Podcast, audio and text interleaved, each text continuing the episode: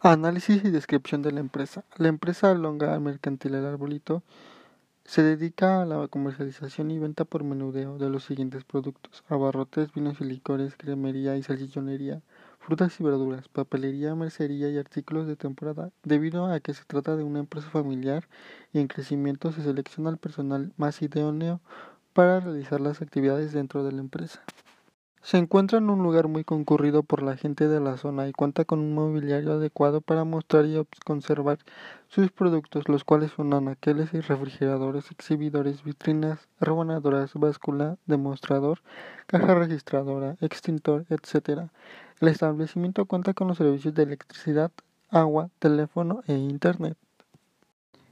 La empresa también se caracteriza por tener un excelente trato al cliente y a los proveedores que surten la mercancía. El establecimiento y para una mejor organización y abastecimiento de mercancía, los proveedores tienen que cumplir con horarios y fechas establecidas en un organigrama. Todos los permisos establecidos por la ley están establecidos en esta empresa para que pueda operar de forma adecuada y legal gozando de una mejor seguridad. Posee importantes fortalezas, elevado compromiso y dedicación, identidad de valores familiares y cultura empresarial, continuidad y visión de largo plazo, transmisión en el tiempo de conocimientos y valores, rapidez y agilidad en la toma de decisiones, mayor reinversión de los beneficios, mayor responsabilidad social empresarial.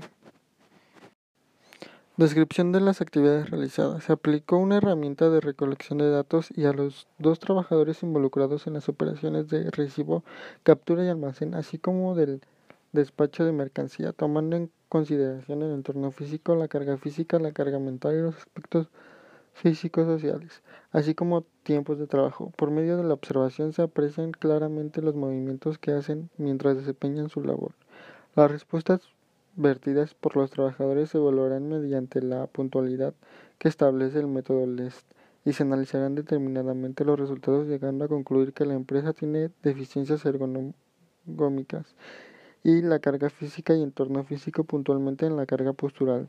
Las áreas están muy ligadas a las actividades productivas de la empresa y de manera general requieren modificar aspectos que están generando molestar a sus trabajadores al desempeñar sus tareas.